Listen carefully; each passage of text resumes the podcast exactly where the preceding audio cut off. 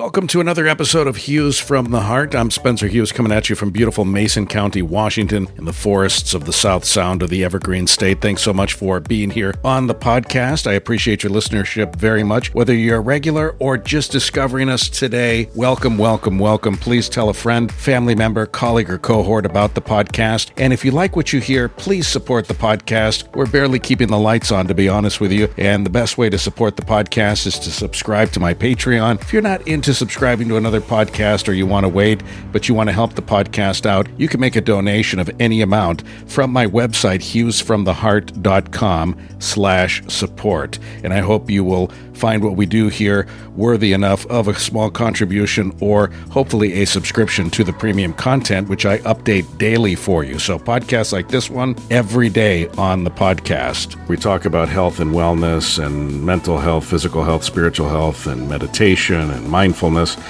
And this was right up my alley, and uh, was very excited to be in contact with Richard L. Haight, who is best known for his book, The Unbound Soul and uh, just an amazing story. We're going to let him kind of share some of his bio with us because it is just so rich and so fascinating to me that I, I couldn't do it justice. So, Richard, uh, good morning to you and welcome to the show, and thanks for being with us. Well, thank you for having me, Spencer. It's a real pleasure to be here. Well, this is fascinating because from a very young age, I was always fascinated with Japanese culture, and I'm very envious that you were able to spend 15 years living in that beautiful country and learning martial arts and meditation and healing arts and it's it's kind of something like in the back of my head. I think it's like a dream that in another life I'll accomplish that. Maybe sure. I, I, don't know that it's going to happen in this one, but you moved to Japan when you were 24, and I just am fascinated by this whole thing and the fact that you started thinking about these things, enlightenment and meditation, and kind of these ethereal things that most adults don't even really ever get into and devote the time they should to learning about. You were fascinated at a young age.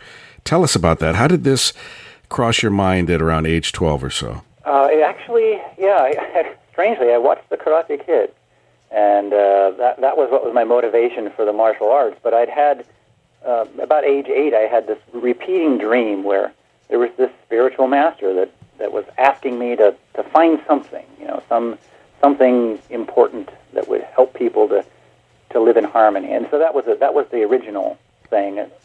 It, was a dream that I kept having. It was just repeated dream. It's very very odd thing that I still can't explain fully to this day. But it would repeat exactly word for word each time.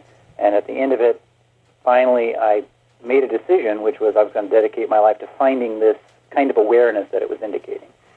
And ultimately, through the martial arts, that became my path.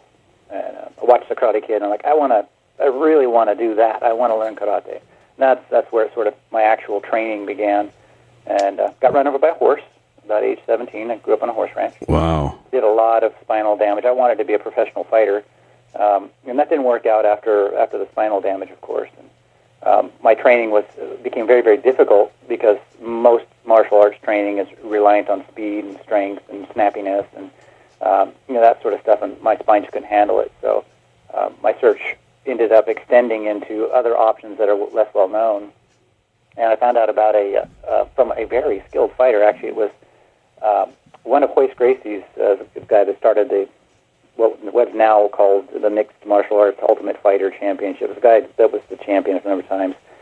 His training partner, I met his training partner, and he recommended me to go to Japan because it was this great guy in Japan, a real amazing master. And uh, so that's why I ended up going uh, when I was 24. Wow, pretty incredible stuff. And what I find fascinating about all of this with meditation and this particular brand of the total embodiment method we'll talk about and the warriors meditation is that there's no, it, it's one of the hardest things, and I guess one of the most fascinating and open ended best things to ever happen is that the human mind come with a, a, a manual.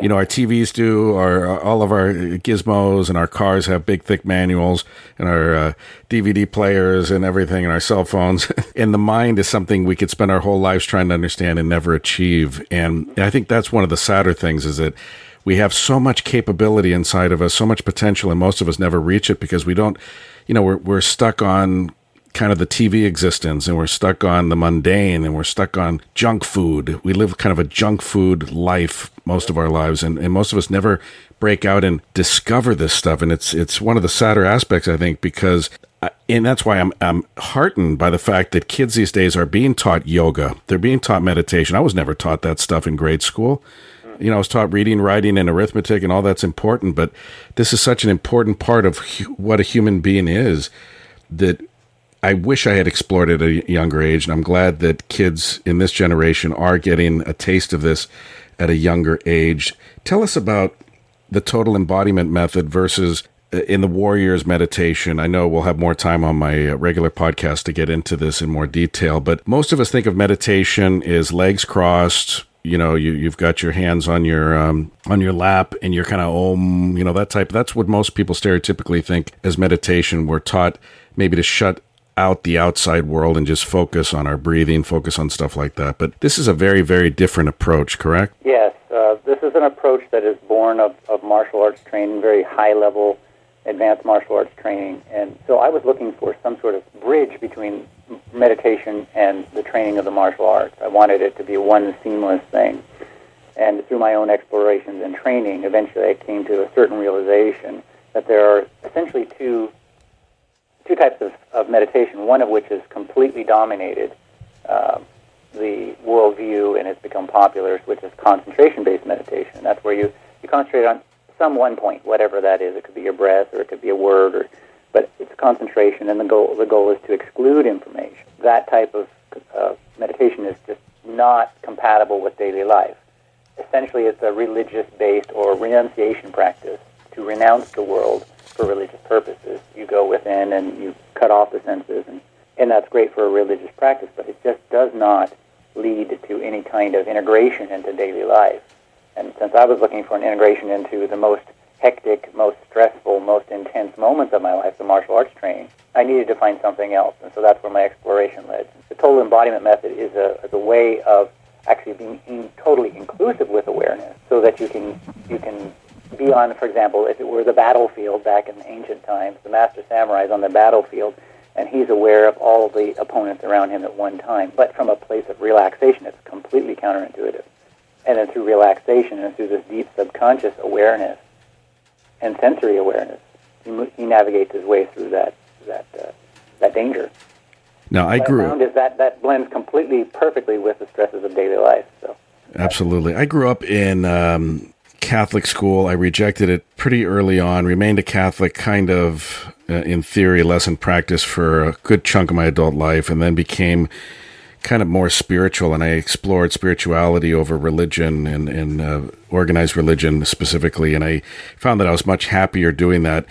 And what I love about this too is you can detach even the spiritual from it, which a lot of people think might be kind of anathema to, to what meditation is. But after reading your book, The Warrior's Meditation, one of your many books, I realize that you can you can detach from that because I find that a lot of friends I try to talk to about meditation, they reject it right off the bat because they think it's kind of woo woo. They think it's it's kind of otherworldly. They think it's new age. Uh, right. You know what I mean? Kind of junk. And I, I I think you're on the right track going in this direction because a lot of people reject meditation because they think you have to be religious.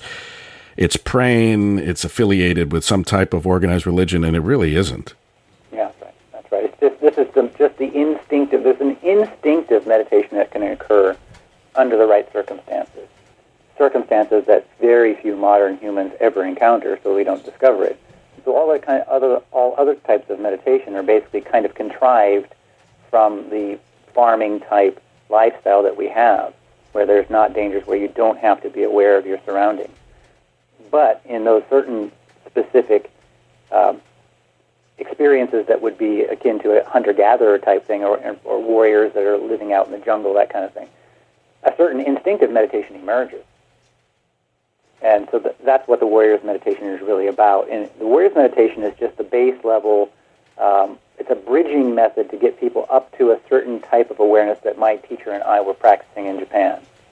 And it goes through the senses. Um, it's very powerful, and as you said, it's not connected to any religion or anything like that. It's just it's just instinctive. And so what we're doing through the practice is actually triggering a kind of inner instinct toward awareness. And it's because it's instinctive, even kids can do it well. In fact, kids do it better than adults do typically. Up until, I don't know, maybe the last five or 10 years, it seems to me, this wasn't really talked about with kids. Parents don't really even understand it, let alone be, be able to teach it to their kids. And a lot of teachers, certainly in parochial schools, stay away from this because of that concern that it's indoctrination or this misconceived notion that people have that meditation equals religion and somehow it's tantamount to teaching religion in schools, but it really isn't. Um, so it's a shame, really, when you think about the kids are really more in tune to this and they catch on to it quicker than adults do, and yet a lot of them aren't taught that. What are your thoughts on teaching kids at least rudimentary basics of meditation at an early age? I think it's I think it's an incredible uh, opportunity if we could seize upon it. And unfortunately, as you just said, the association between meditation and uh, some sort of religious structure really holds back the process. And so these days, I've actually just been using the word awareness a lot more often. But I define awareness as being something quite different from how most people think of awareness. Most people think of awareness as like alcohol awareness, you know, campaign. It's, it's essentially knowledge, right? Right. But what I'm talking about is something that's actually much deeper underneath, if we were to look at like the brain structures, underneath the structures that hold knowledge, much more in tune with the organism itself it's just a complete awareness of what is occurring in this nowness, whatever this moment is. Has nothing to do with your thoughts, beliefs, ideologies, or anything like that. When, when, when the nervous system settles into that awareness, there's just clarity. And, and that really is awareness. No, it's not knowledge. It is awareness. At that moment, there isn't a feeling of I am Richard or I am a this or I'm a that, I'm a doctor or whatever. It's none of that. It's just clarity. And well, if there were anything that would help people now, it's, it's, it's that clarity, and that includes children. And I think we're at a at a crossroads here of something. I don't know exactly what it is. It seems that we we had the coronavirus, which was just unreal to all of us and unprecedented in any of our lifetimes. It seems that we're in very uncertain times, to say the least. And meditation can help us focus, right? Uh, more during uncertain times. It seems like, if anything, this warrior's meditation is more important now than perhaps at any other time in most of our lifetimes. Yes, yes, absolutely. So what's happening is, is everybody is arguing and, and fighting and feeling the stress, and basically they're stuck in a beta wave brain, uh, a beta brain wave. There's different brain waves that you experience throughout the day. When the body's balanced, beta is not the brain wave that you're normally in for example, hunter-gatherers spend their, their day being peripherally aware, noticing the environment around them, because if they don't, you know, they get et. yeah, yeah. But surprisingly, that doesn't create an anxiety in them. That awareness creates a calmness, right? Because it's, an, it's alpha brain wave. It's actually a, a slower brain wave. It actually allows the body to stay in a rest and recovery mode and not a fight-flight mode, which right now everybody's right constantly in a state of anxiety producing fight flight mode. It's as if we're we're being preyed upon all the time. Right. And, and that's not good for us. It's not it's good not for good our physical all. bodies. It it's not good for uh, yeah. mentally, certainly. That's right. It, it, stresses all the organs. It stresses just every aspect. Throws off the hormones. The, the, it's a disaster to live in, in beta, right? And but that's what people are right now, and no solution can come from that because there cannot be clarity. Right. So the, the first step is just to get back to clarity, and then from there you can you can start to communicate just as beings. You know, Do, not beings of this race or that race or this ideology or that ideology or this party or that party, but just as beings.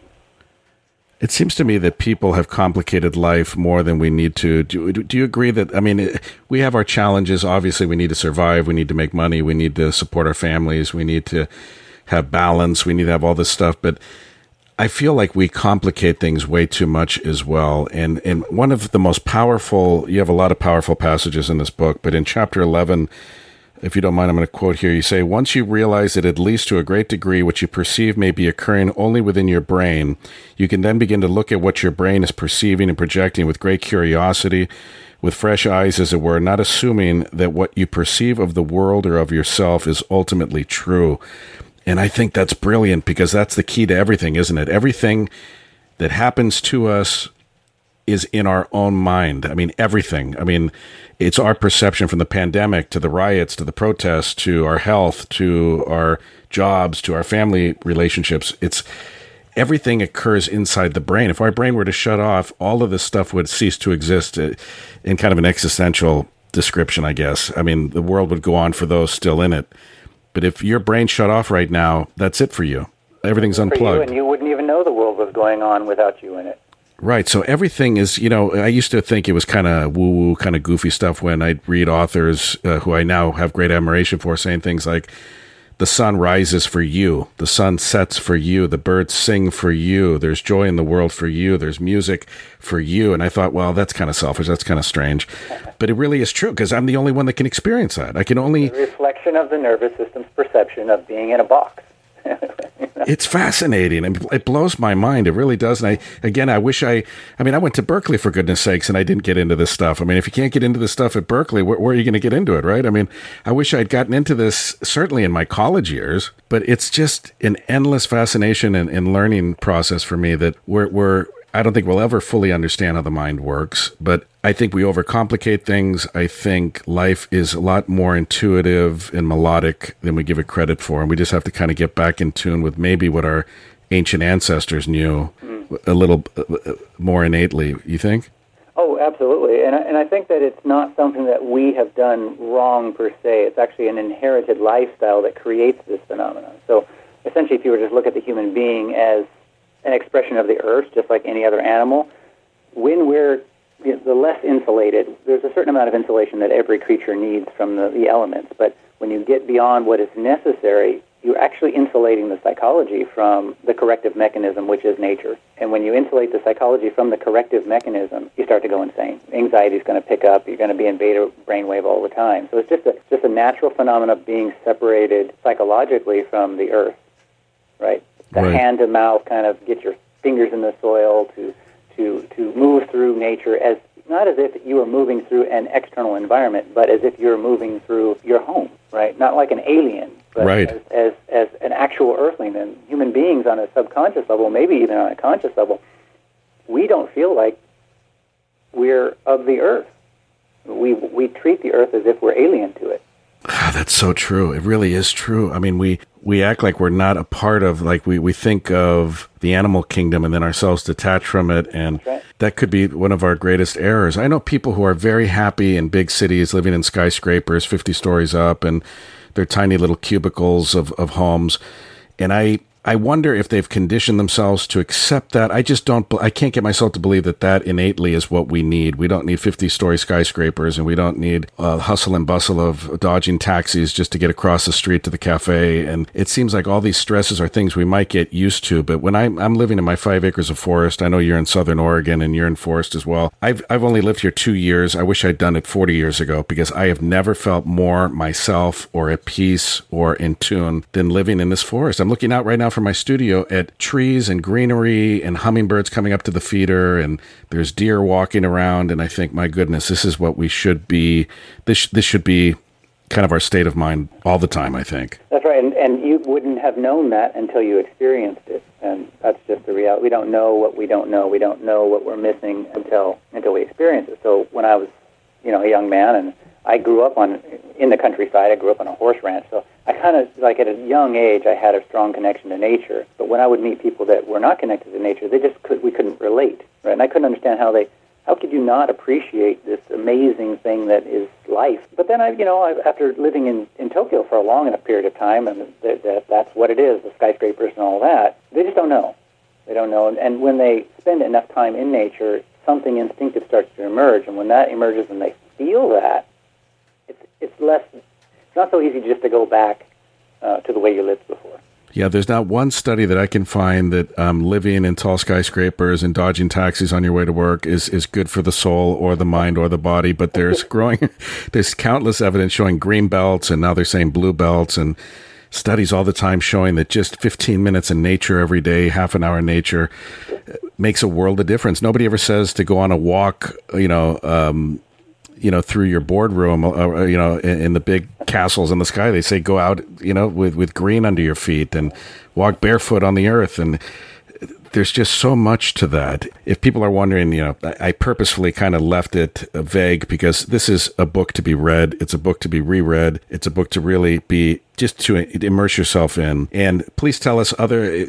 I know the Kindle version's available on Amazon. They can go to richardlhaight.com. That's H A I G H T, richardlhaight.com, and get the books there as well. And people can contact you, correct? Um, yes they, they, it can the books can be ordered in paperback or audiobook in uh, any online store, and they probably be ordered through um, through any bookstore. So. Well, I, am fascinated by this. I, I really, you quickly um, have become a mentor of mine. Honestly, I don't say that lightly, but I would love to have you back on, and we'll delve deeper into this stuff with more detail. Does that sound good? Absolutely. Let's do it, Spencer. Okay, I appreciate it, Richard. Thanks for being with us here on the show. Thank you. Take care. Thank you for listening to Hughes from the Heart. I have plans to interview Richard L. Haight once more on his other books. I'm going to read through all of them, and we'll do separate interviews for each book, but I am so looking forward to having him as a regular on Hughes from the Heart. To find out about his books and how to order them, and also more about the Total Embodiment Meditation, TEM, please visit his website,